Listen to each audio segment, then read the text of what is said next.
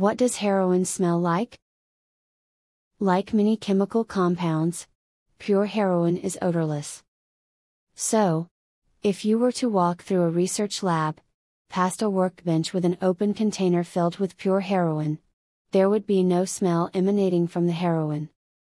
Yet, if you were to walk through the same lab later, after the heroin container had been left open for a long time, you would smell an acetic odor.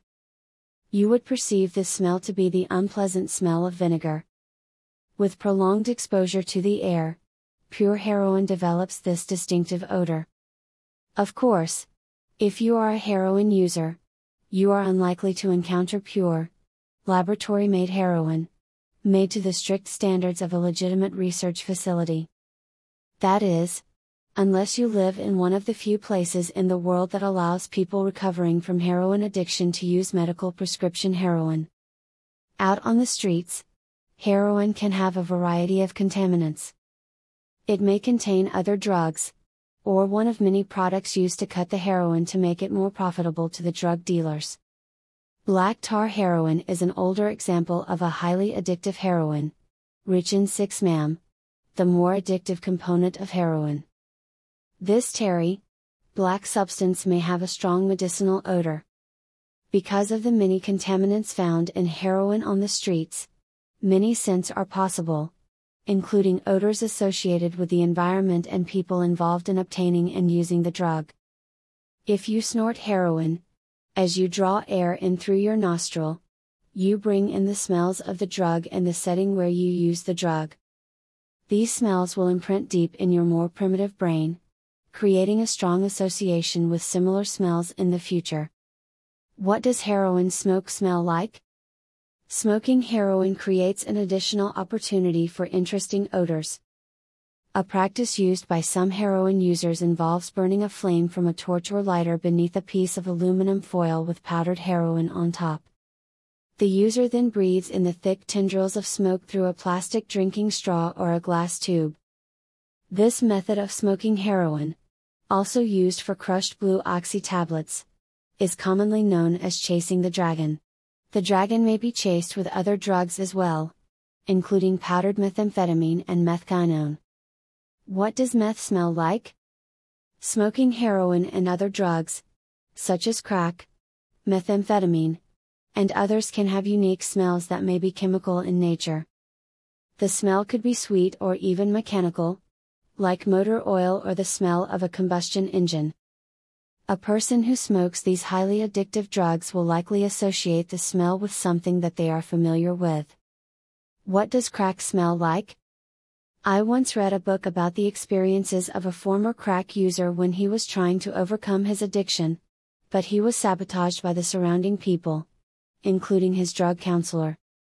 One chapter describes the counselor lighting up a crack pipe in the room, filling the room with the familiar sweet smell of cinnamon.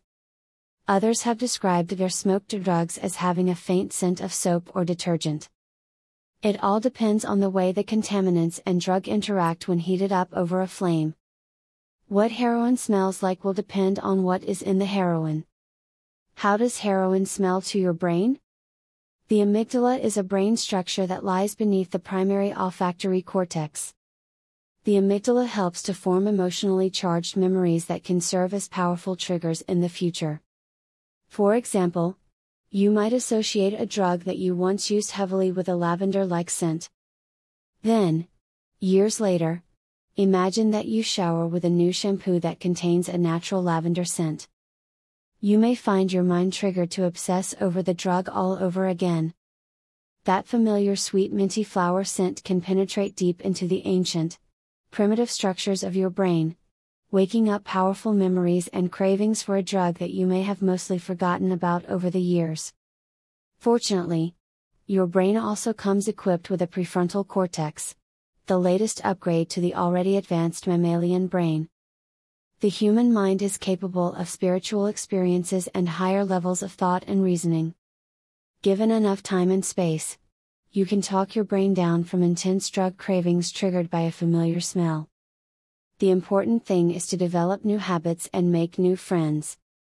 Your support network of people who understand and can help can be critically important during times when those triggers and difficult thoughts come back to haunt you. Various forms of therapy and medication assisted treatment can help as well. What does heroin look like when you buy it on the streets? When patients tell me how much heroin they are currently taking, before starting medication assisted treatment, MAT, it can be difficult to gauge how much opioid they are truly ingesting.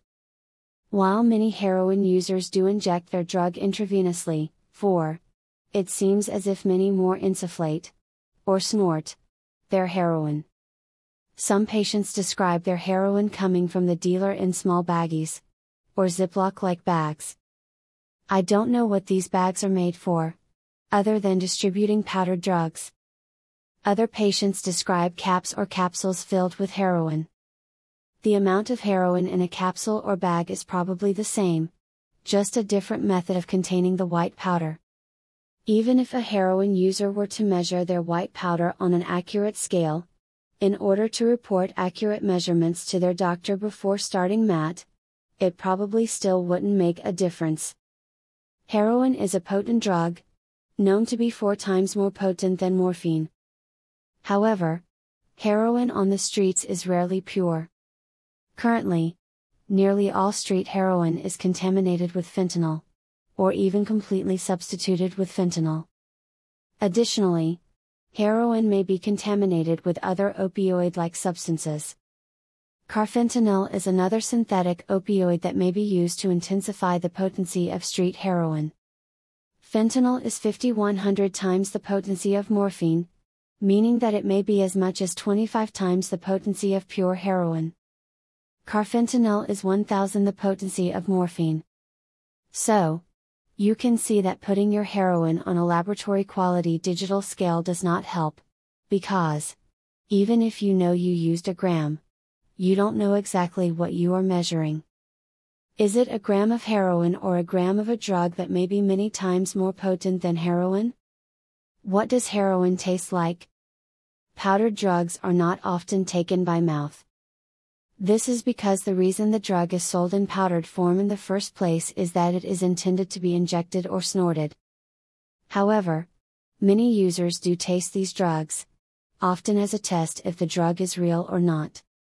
Tasting cocaine might cause a tingling or numbing sensation on the tongue, because cocaine happens to be a potent anesthetic as well as a highly addictive street drug.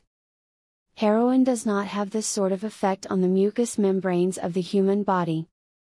If you were to taste heroin, you would likely note that it tastes bitter, like many medications do, especially when you chew a tablet that is intended to only be swallowed. Tasting street heroin does carry some risk, since it is possible that it could be contaminated with fentanyl or carfentanil. Particularly carfentanil, also known as elephant tranquilizer, is potent enough to deliver a dangerously potent opioid dose just by touching the tongue, inside the mouth, or possibly even skin. What do drugs smell like to a drug sniffing dog? It is interesting that the official chemical description of heroin states that it is odorless, yet dogs can be trained to track the scent of heroin and other drugs. This would indicate that heroin does have a smell that is detectable by law enforcement trained dogs. Dogs have a highly developed sense of smell they may experience smell similarly to how we experience our sense of vision. Some people are concerned that drug dogs are made to be addicted to the drugs they are trained to locate as part of their training. This is simply not true. We may never know exactly how heroin smells to dogs. Possibly, they are more acutely aware of the acetic, vinegar smell before it is detectable by the human nose. What kind of heroin addiction treatment can I get if surrounding smells are triggering heroin cravings? Imagine that you quit taking heroin and start Suboxone treatment. The unique and effective partial agonist slash antagonist nature of buprenorphine, the key ingredient of Suboxone, helps patients to put their heroin addiction behind them. You continue your Suboxone treatment for a year and then you taper off of the medication with the help of your doctor. With the help of therapy and your support network of friends and family, you find that you are able to function well without any serious drug cravings after completing Suboxone therapy. Then, one day, you visit a local store, and something in the air smells familiar. You realize that it is something that smells just like the smells you remember from the days when you used heroin. Almost instantly, you start to think about heroin, having fond memories of the days when you used to use the drug. Addiction has a way of tainting memories to change the way we remember things. Your days of active heroin addiction may have been extremely traumatic, yet your brain has twisted those memories into positive, happy memories. Still, your prefrontal cortex is able to reason that returning to heroin use will never be a good idea. You feel conflicted. What should you do? Would it be a good idea to go back on Suboxone? Should I start Suboxone again if I have heroin cravings?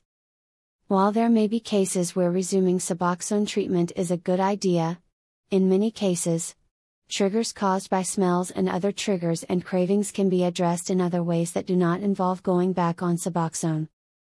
For example, you could discuss the issue with your therapist. Or, you could go to a peer support meeting, such as NA, A, A, Smart Recovery, or LifeRing, to discuss what you are going through. Remember that these cravings and thoughts triggered by memories associated with odors will pass. It is important to be prepared so you do not have an easy pathway back to using heroin or any other opioids. In the beginning, when you first started your program of recovery, your doctor, therapist, or friends in recovery may have recommended that you delete the drug dealer's phone number from your phone. Fortunately, these days, we often do not remember phone numbers because our phones handle that for us. Overcoming the heroin social media connection. Yet, while deleting drug dealer and using buddy contacts from your phone definitely helps, there are a variety of ways that we maintain contact with people these days that may undermine recovery. Social media introduces a new complication to cutting people off in our lives when they are a harmful influence. For people who are clean for a decade or more, they may not be able to relate to drug dealers connecting with clients through social media. Drug delivery is more advanced now as well. Dealers even use Uber to deliver drugs directly to their clients. In addition to thoroughly clearing out your contact list on your phone, online, and on all social media channels, it is important to put other barriers between you and your access to drugs. I once overheard a man saying that he has 83 things to do before he gets down the list to using drugs. Imagine being in a room with your drug of choice. Now, imagine that there is a tennis court net between you and the drugs. It might slow you down a bit, but ultimately, it will not stop you at all if you are determined. What if there was a concrete wall between you and the drugs? What if you had to get through 83 walls? This heroin craving shall pass. Addiction is a powerful force that uses our best mental resources against us. This is why intelligent, creative, driven people, who have the greatest potential for success in life, are at high risk for becoming addicted and have the most difficulty overcoming addiction. So, if you smell something, such as a fragrance from a soap or shampoo, or smell from your lawnmower engine, or even the smell of vinegar, and it triggers you to obsess over heroin or your drug of choice, wouldn't it be best to have barriers between you and getting to your drug? the obsession will pass in a short time and everything will be fine if you do not pick up a drug in your hand and use it. You might meditate, pray, do deep breathing, go for a walk or run, work out in the gym, listen to a motivational recording or watch a video, go to a group meeting, call your therapist, talk to a family member, or one of many positive activities. Fortunately, even with the powerful way that your brain connects smells with memories and wakes up old feelings. You have the power to structure your life to protect yourself from this ancient mechanism that exists in your central nervous system.